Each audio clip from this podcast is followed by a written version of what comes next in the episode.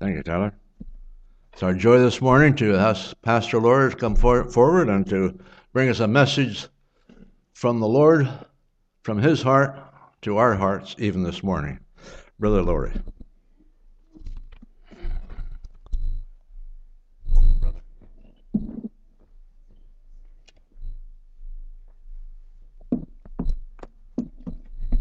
As you can see, I have my Bible. I have two books, and I have about 31 pages of notes. so, did you bring your rocking chair? uh, well, we'll try to be as brief as possible. But uh, I think we need to bow once more and ask the Lord to help us. Lord, we just bow in your presence this morning. We thank you again, Lord, that you're in this place. The Bible says so. Where two or three are gathered in your name, there you are in the midst. We thank you, Jesus, again for your faithfulness and your love to us. We thank you for this body of believers. And we pray, Lord, that you will help us today as we endeavor to minister a few thoughts along the line of the body of Christ. So guard us, Lord, we pray. Help us to say those things you want said and to leave unsaid what you want unsaid. We pray that we will all be uplifted, encouraged, strengthened in the Lord. And we thank you for it in Jesus' name. Amen. I want to continue on with what we started last week on the body of Christ, or I should say on the seven uh, similes of the book of Ephesians. And uh, we're going to talk today about the body. I want to read one more passage of Scripture, for, if you will turn with me again to the book of Ephesians. And we're going to read from the first chapter. We had it read to you from the book of Corinthians because it fit in very well with the passage from Ephesians. But in Ephesians chapter 1, and verse 15 Wherefore I also, after I heard of your faith in the Lord Jesus and love unto all the saints, cease not to give thanks for you, making mention of you in my prayers, that the God of our Lord Jesus Christ, the Father of glory, may give unto you the spirit of wisdom and revelation in the knowledge of Him, the eyes of your understanding being enlightened, that ye may know what is the hope of His calling, and what is the riches of the glory of His inheritance in the saints, and what is the exceeding greatness of His power to usward who believe according to the working of his mighty power, which he wrought in Christ when he raised him from the dead and set him at his own right hand in the heavenly places, far above all principality and power and might and dominion and every name that is named, not only in this world, but also in that which is to come, and has put all things under his feet and gave him to be the head over all things to the church, which is his body, the fullness of him that filleth all in all.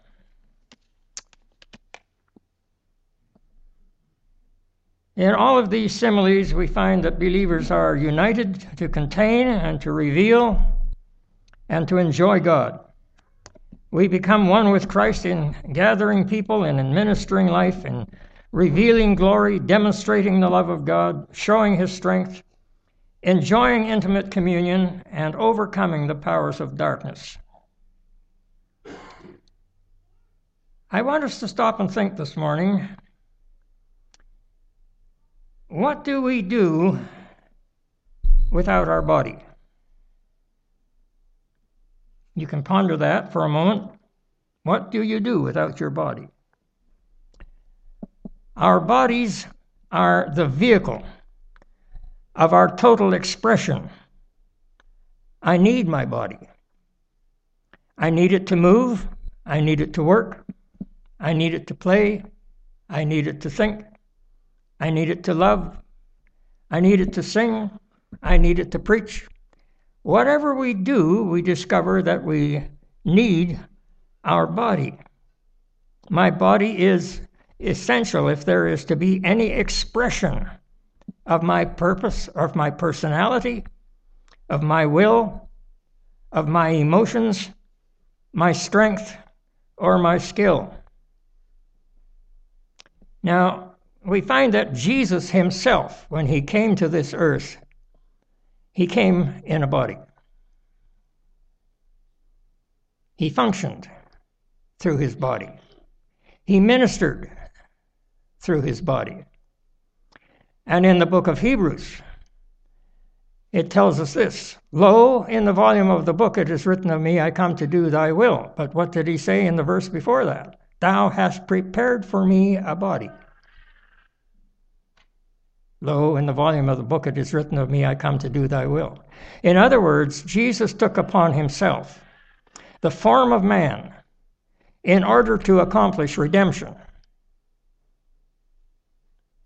And that was done through the offering up of his body on the cross of Calvary.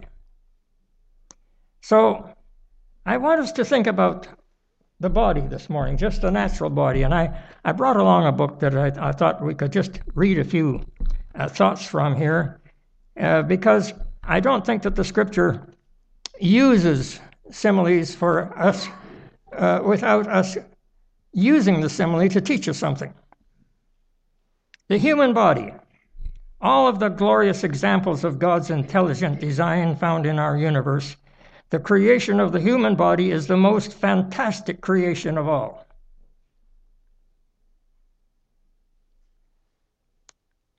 Those who profess to believe in the theory of evolution are confronted with the greatest challenge in their philosophy when they contemplate the incredible complexity of thousands of separate but interconnected systems within the human body that are essential for its growth, its energy, its motion, its waste disposal, its reproduction, and the brain's awesome mental and computational powers.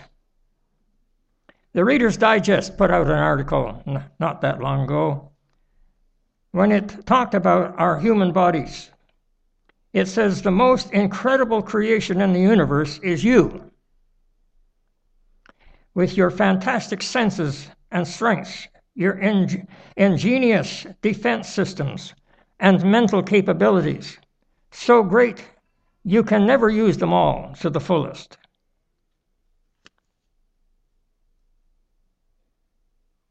In man, a three pound brain which, as far as we know, is the most complex and orderly arrangement of matter in the universe. The human brain consists of about 10,000 million nerve cells. Each nerve cell puts out between 10,000 and 100,000 connecting fibers by which to make contact with the other nerve cells of the brain. The 100 billion neurons of our brain are intricate, int, I find that word hard to say, intricately linked to each other in the most intricate and complex network in the, in the known universe. In less than one second, your brain can calculate the trajectory of a football thrown at 30 miles an hour towards you.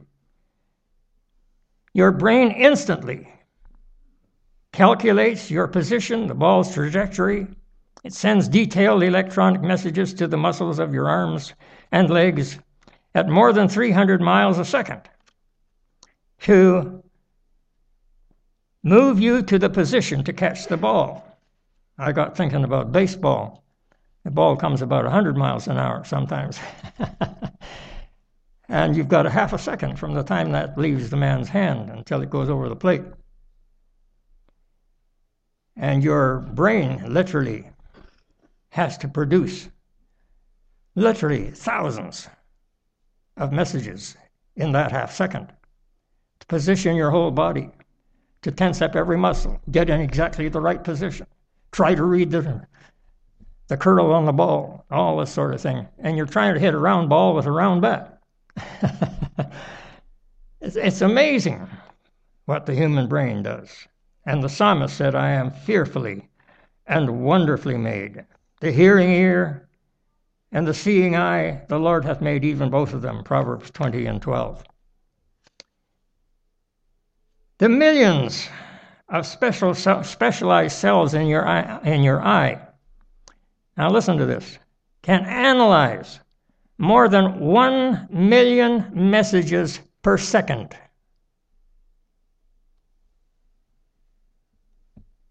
One million messages per second, and then transmit that data to the brain.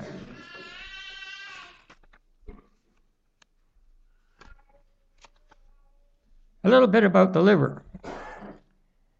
The body's 60 trillion cells through 75 miles of veins and arteries and capillaries. I should have started further back. The blood system will deliver its vital vitamins, minerals, proteins, and its red cells to the body's 60 trillion cells through 75 miles of veins and arteries. That's more than that's three times around the earth. That's how much, how many miles there is of veins and arteries and capillaries. In the liver, the blood is warmed up to maintain precisely required temperature throughout the body. You can travel the globe and sit down in a restaurant to consume a meal of totally unknown food that you've never eaten before and drink that you have never experienced before. Yet your liver will identify the chemical composition of this unknown material, analyze what chemical reactions and enzymes are needed to neutralize or make nutritious the materials needed for your body's trillions of cells produce these essential chemicals and perform these complex functions all in less than 12 seconds. Astonishingly, the cells in the human liver are capable of performing up to 500 separate chemical reactions simultaneously. The liver can produce up to 1,000 essential chemicals called enzymes every day as required to instantly, chemically change food, drink, medication, to remove poisons and make food nutritious. There are 65 trillion cells in the human body. These functions of the cells include energy regeneration, defense against biological invaders, intricate communication links to trillions of other cells, and simultaneously sophisticated communication links within and without the cell, transportation systems to move nutritional products within and without the cell, waste disposal systems to eliminate harmful toxins. It goes to show us how complicated the human body is.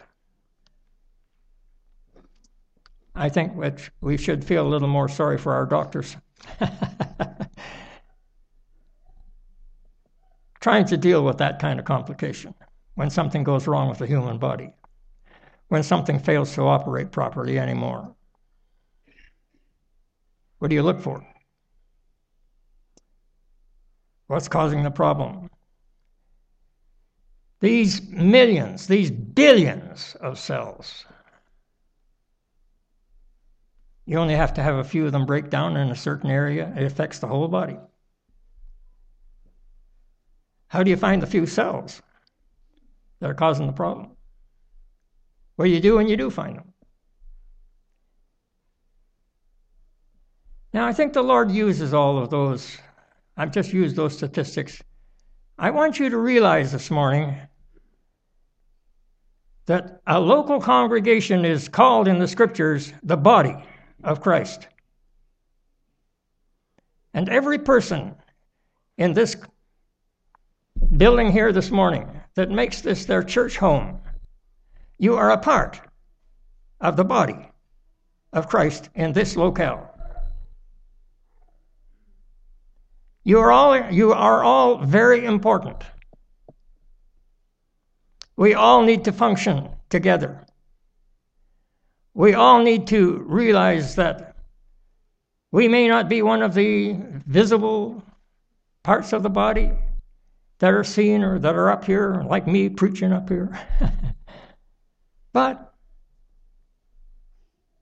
the Bible, in the passage that was read to you by our brother, points out the fact that upon those parts that are unseen and seem less important, we bestow more honor.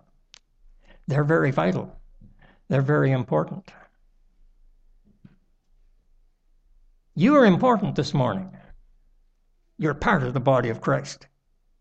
Amen? Can I get an amen?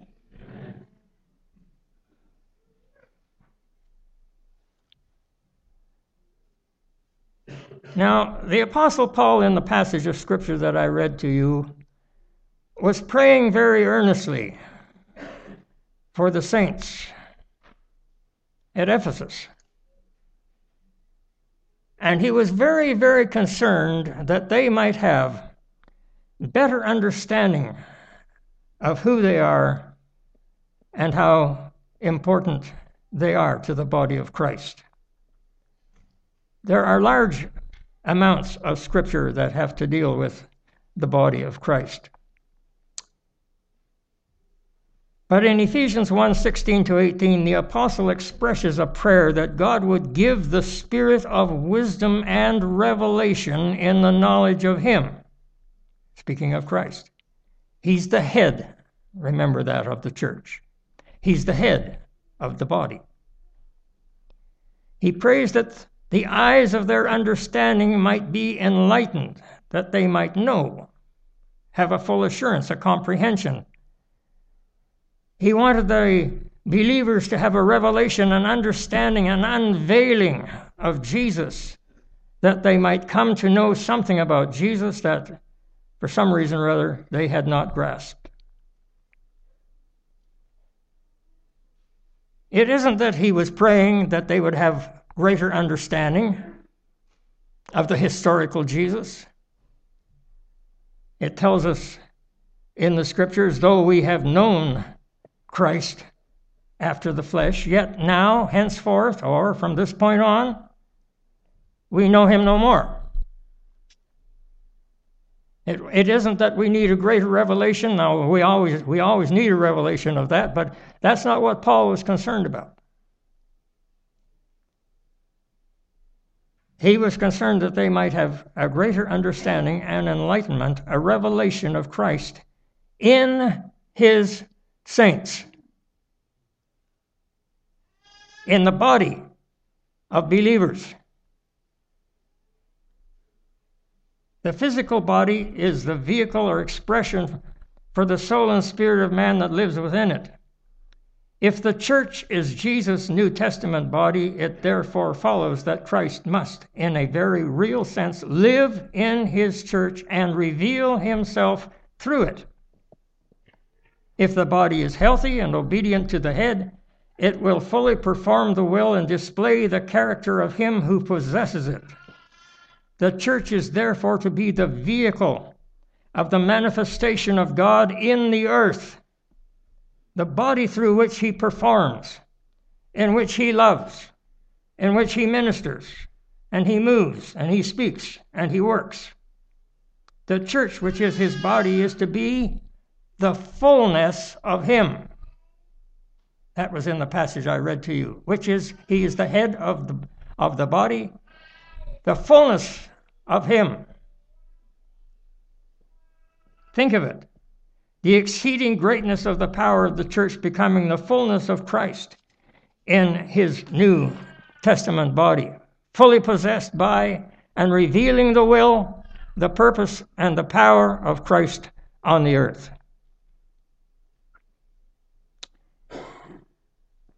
I think many times we kind of think of the Lord being way off somewhere.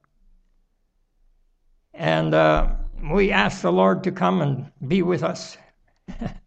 we ask the Lord to, uh, you know, we kind of compartment, compartment, can't say that word either. Compartment, hmm, I won't try anymore. But anyway, he, he, we kind of, you know, expect God to be working from out here somewhere. He's working in the church. When you come to church, you're the church. The building isn't the church, the people are the church. And God works through his people. And like I said, you're very, very important. You're important to me. And if you're important to me, I'm sure you're important to God.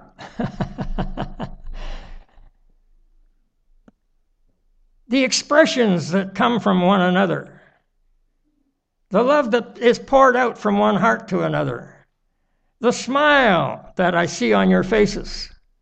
What does a smile do for us all? It increases the face value.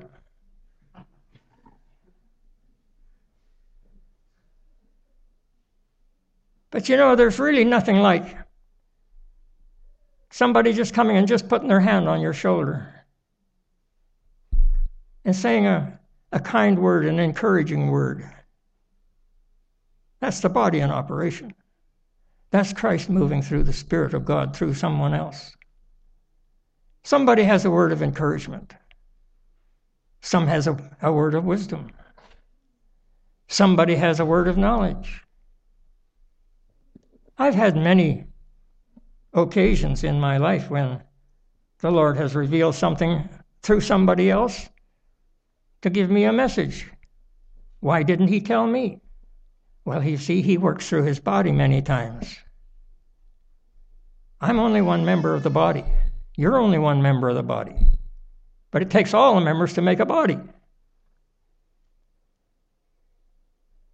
For years, I suffered terrible headaches, awful headaches. Sometimes when I would get up to preach, Everything was clear. I could see everybody all the way to the back of the auditorium. But by the time I was finished preaching, I could hardly see the people sitting in the front pew. I had such headaches. And so one day, at a regular prayer meeting, midweek, I asked them to pray that the Lord would cure my headaches. They prayed for me. No one was, no excitement or anything. But afterwards, one brother came to me very quietly, on our own, without causing any uh, input or interest by other people. He said, While we were praying, the Lord showed me that you should quit eating bread. Now, I was a lover of eating bread. I ate a lot of bread. Now, believe it or not, I was down to about seven things that I could eat. Only seven things. There were about 45 things I couldn't eat because of the ter- terrible headaches and reaction that I got from the food. He just said, Stop eating bread which I did. Today I can eat anything.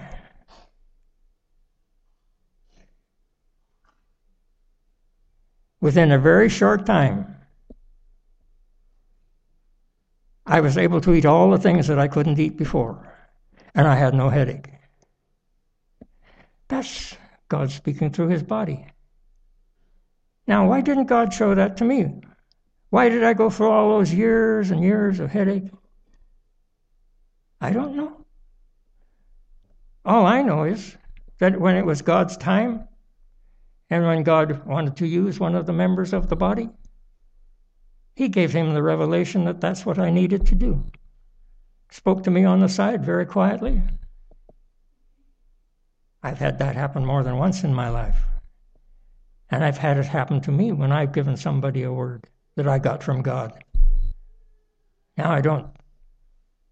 I believe God uses his body. That's the body of Christ. The Bible talks about a word of knowledge.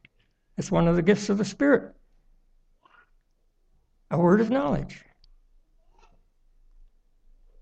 A word which you couldn't get anywhere else, only from God. So the body is important. Now, the apostle was very interested that these people come to the full realization of not just the historical Christ, but Christ in you, Christ in his body, Christ moving through his body, God being an inspiration to people around you because you're part of the body.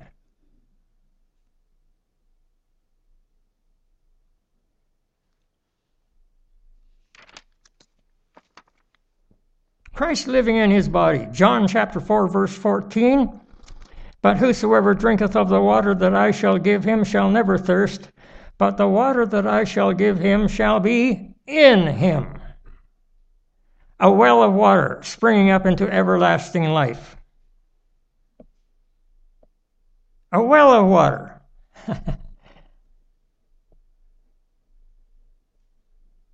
John 14 and 20, at that day ye shall know that I am in the Father, and ye in me, and I in you.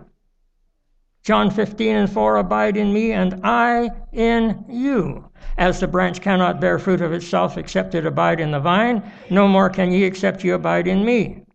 John 17, 23, I in them, and thou in me, that they might be made perfect in one and that the world may know that thou hast sent me and hast loved them as thou hast sent me and hast loved them as thou hast loved me 1 corinthians 3.16 know ye not that ye are the temple of god and that the spirit of god dwelleth in you?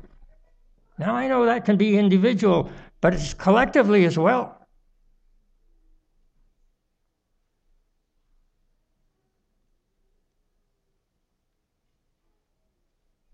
First, Second Corinthians chapter 4, verse 7, but we have this treasure in earthen vessels. For what reason? That the excellency of the power may be of God and not of us.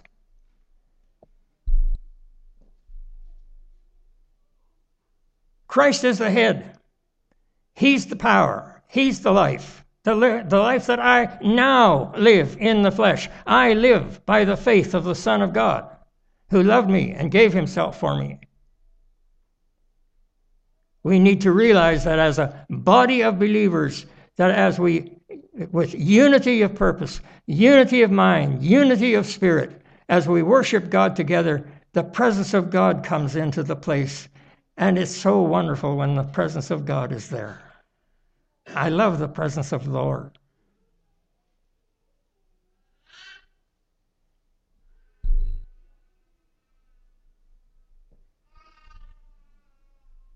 Second Corinthians 6 and 16, what agreement hath the temple of God with idols? For ye are the temple of the living God. As God hath said, I will dwell in them and walk in them, and I will be their God, and they shall be my people. Galatians 2 and 20 I am crucified with Christ, nevertheless I live, yet not I, but Christ liveth in me, in me. And the life that I now live in the flesh, I live by the faith of the Son of God. Ephesians 2 and verse 22 In whom ye also are builded together for what? For an habitation of God through the Spirit. We're builded together. You see some of these simile kind of overlap. That's the temple being built. builded together. I love good workmanship when it comes to building. I was very privileged on one occasion to be have a, a personal guide take me through the uh, Parliament buildings in Winnipeg. Believe me, It's incredible. The fine workmanship. Even the stonework on the outside. It is so perfect. It is so perfect. You really have to get up close and analyze it to find where the joint is. Stones taken from quarries way down in the United States. Cut down there, shaped down there, polished down there, brought and put into place. They just set into place.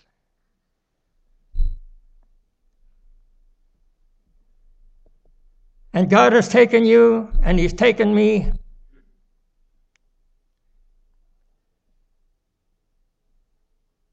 Out of the quarry,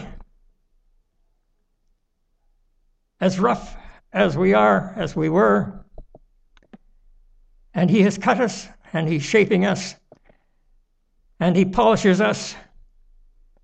He uses Mr. or Mrs. Sandpaper sometimes. to polish us a little here and there. But we're builded together for an habitation of the Spirit. Oh, the psalmist said, Oh, he wanted to go up to the house of God. Why? I want to go to behold the beauty of the Lord the beauty of the Lord.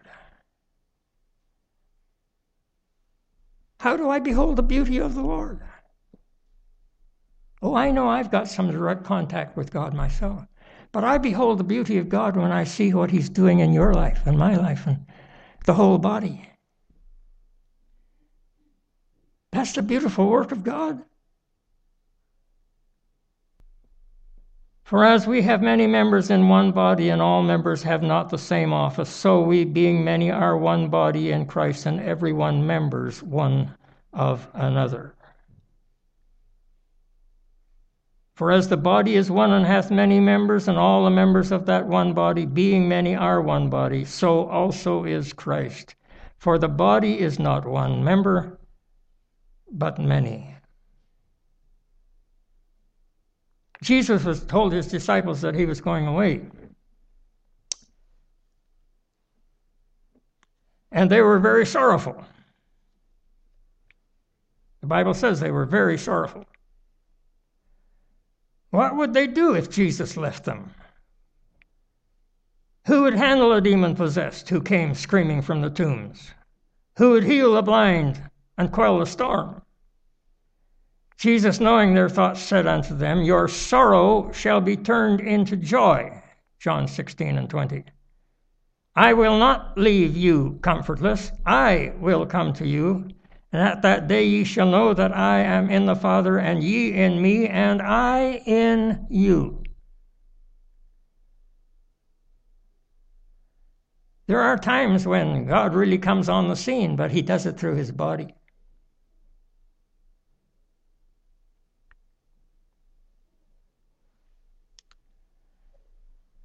One of the last lessons that Jesus taught his disciples was an object lesson depicting the truth of Christ's many membered New Testament body. Jesus took a loaf of bread. We call it the Lord's Supper. He took a loaf. This is an object lesson. He broke the loaf into pieces, and each one of the apostles or disciples had a piece of that loaf.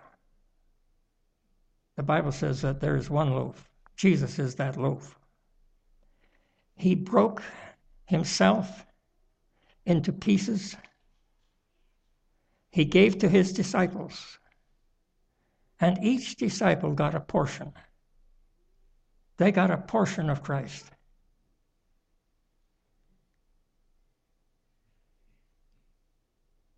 They went out, they scattered Jesus everywhere. But when they came back together, it wasn't just a member here or a member there. They were members as they went out.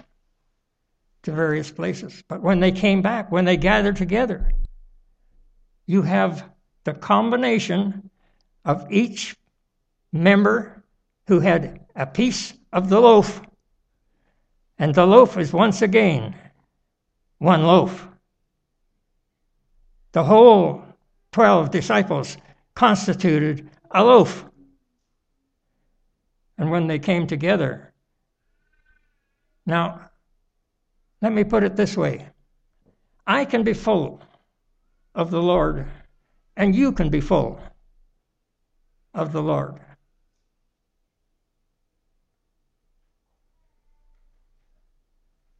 But it's only when we all come together that we are the fullness of Christ.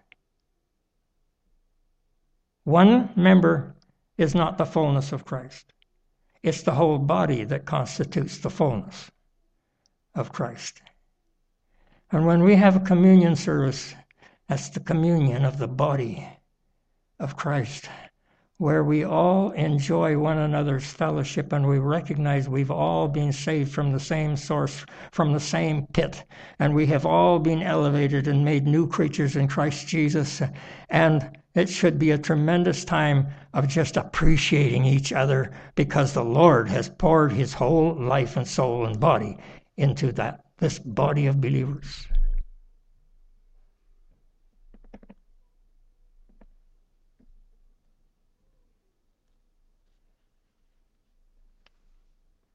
You find this portrayed even in the Old Testament.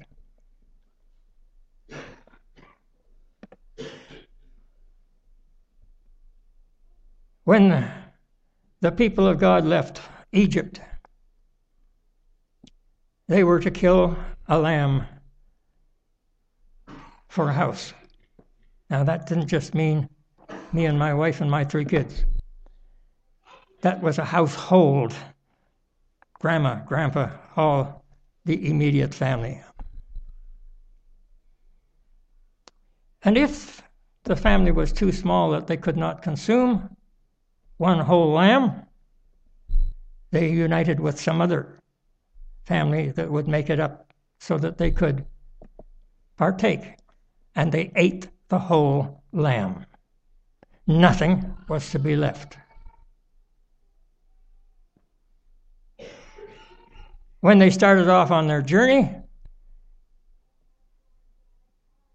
the whole family went together one whole lamb walking across the desert. God being in that family unit, one lamb for a family. Believe it or not, this body of believers is also called in the scriptures a family. Amen? A lamb for a family. We partake of Christ together.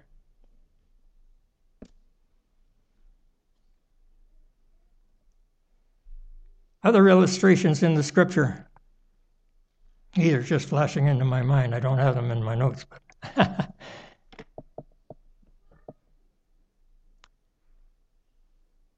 when there were 5,000 men, besides women and children, that had been following Jesus,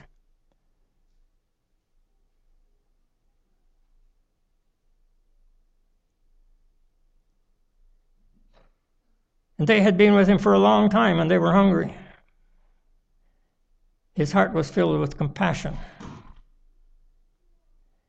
for them. Now, 5,000 men, besides women and children, it says.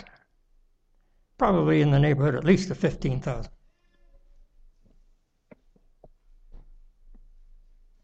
What did Jesus do?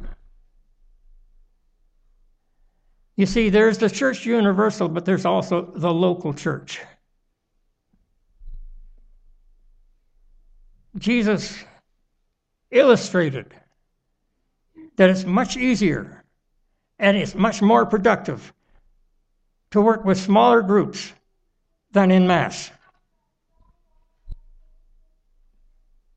He said to the disciples, break them up into companies of 50 or 100? Then give you them to eat. Don't feed the whole mass all in one shot, in one great crowd. No, break them up into 50s or 100.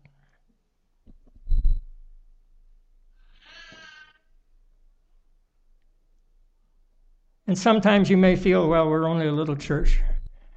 You know, uh, listen, folks, never be envious of churches of 2,000 or 3,000 or 4,000.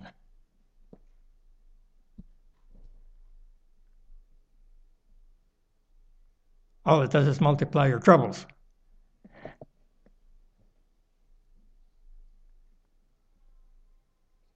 The Bible says where two or three are gathered in my name. The Bible says that one can put a thousand to flight, another one can put a thousand to flight. If you do it individually, you've got 2,000 out of two people. But if you join your forces, two people shall put what? 10,000 to flight. Right? That's what the Bible says. Just two people.